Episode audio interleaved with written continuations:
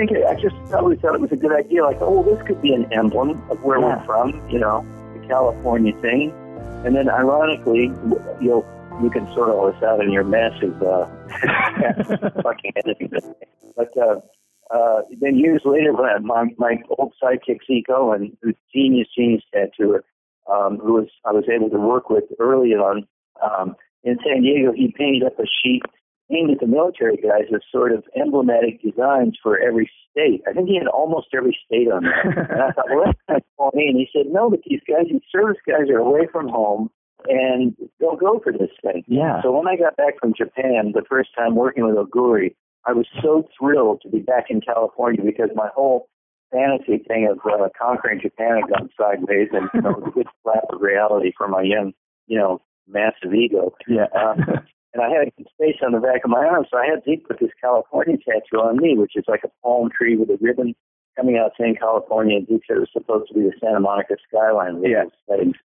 So, you know, and I've always been very keen on the kind of just the simple nostalgia and souvenir aspect of Yeah. the tattoos above and beyond any, you know, complicated or, you know, the things that people get worked up about the stories about their tattoos. And I think it harks back to them being with Lyle Tuttle's famous phrase of, of, uh, of their little, their stickers, their, you know, marks of your passage of what you did Yeah. in life. And it's like in the old Boys Adventures, you know, the old pirate at the bar yeah. and you start showing his tattoos and telling where he got them here and there in the world. So, um, so that was kind of how the orange came about. Um, and uh, I, I mixed up things with from the Flash, um, and also um, I guess other things that occurred to me.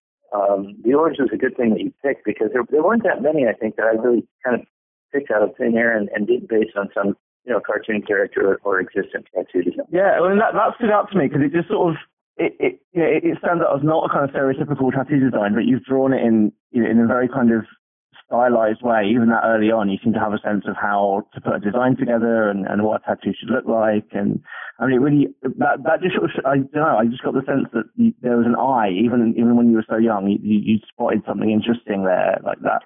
That that's not just someone straight up copying a copying Yeah. a sheet. There's something interesting going on there. Yeah, I and I think I worked on that flash. That, that was the earliest stuff because I started this obsession when I was ten, and then Yeah.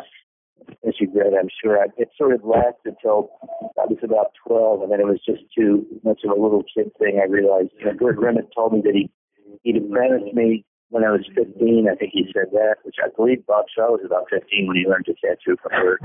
um, but by then, you know, I was on to other things. So, uh, but I did graduate from the, the very rough, the, the early pencil ones, which I loved because they were so pure. yeah. And then I began trying to mimic what flash sheets really looked like. And I actually bought a speedball, you know, ink pen.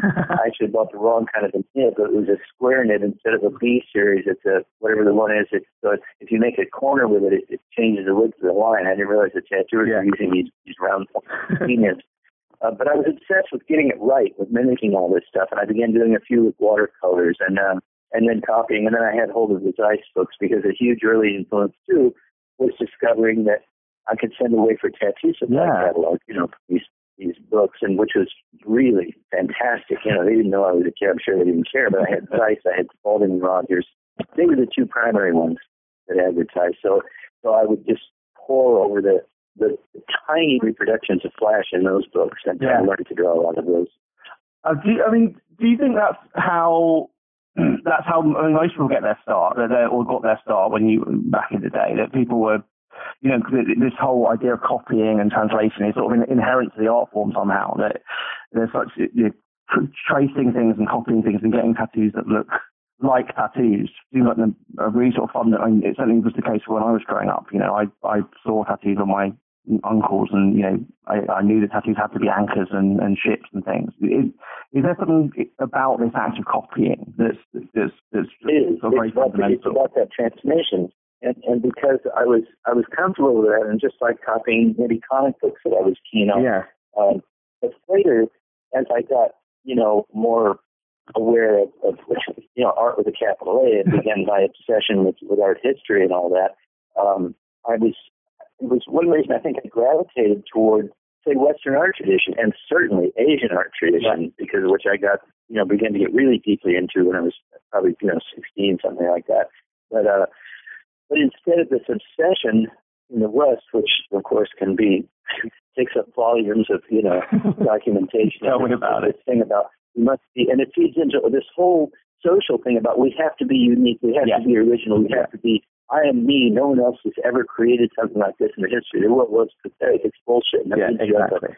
Bloom's favorite uh, phrase about about Duchamp. He said Duchamp was all right, but he said he led all these guys up a box canyon, you know, by by sort of kicking off conceptual art and uh, and it, it, it's a science thing from the old Western movies when we were kids. You know, they they get these guys and lead them up a closed canyon, and the Indians would be up above and shoot them Yeah. of arrows. In other words, it's a hopeless pursuit to try to have such an ego that you thought you're going to come up with something that no one in the world has ever seen. Yeah, yeah, I was completely comfortable working in a tradition.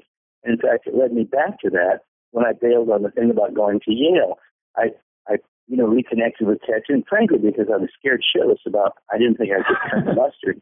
Yeah. at Yale and be be around these people that were, you know, huge intellects. My my outside opinion, you know, probably what these people were like and amazingly talented. And I thought, you know, I'm going to call back to the safety of tattooing, which I think I could do something with. Yeah, because you, uh, cause you wrote a, you wrote a, you were writing a, a essay or a thesis or a class presentation on tattooing as a, a folk art, right? Is that I, I seem to remember that from your book. You write about Yeah, that's how you. Yeah, I really, I really did always see it as a, as a folk art, and of course, in childhood, as much as I loved it, and was completely, you know, it blew my mind. It was, it was really, like I said, in those years when I was young, when I found it, I just thought I've, I had no, I didn't have any the kind of grandiose, you know, musings that I've had ever since I've become an adult. But I was fortunate enough to be to have this destiny. You know, I feel that I had this extremely fortunate path in life that somehow and I'm not I don't have a lot of time to sit around navel gazing and go, you know, who who am I? Who am I reincarnated? But the fact is is I just fucking walked into this thing and when I saw it,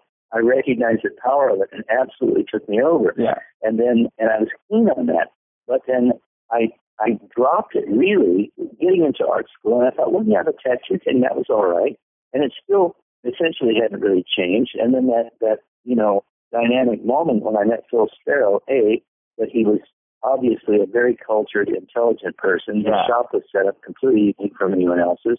And and the fact that again the good luck that he showed me this book that had just come out. It's very rare. It's only in 500 copies. And the great Japan Japanologist, film critic Donald Richie, Yeah. who'd lived there since World War II, um, you know, written a text. He shows me this picture. He says, "Oh, you're an art student. These are real art tattoos." And it it was just it was just like being hit by lightning when I saw those things. It completely turned my head around, and because I didn't have any concept, I guess I'd seen some photos of Japanese tattoos when I was a little kid. There was that Life magazine articles of the tattoo shops, and I'd had some of that in the windows.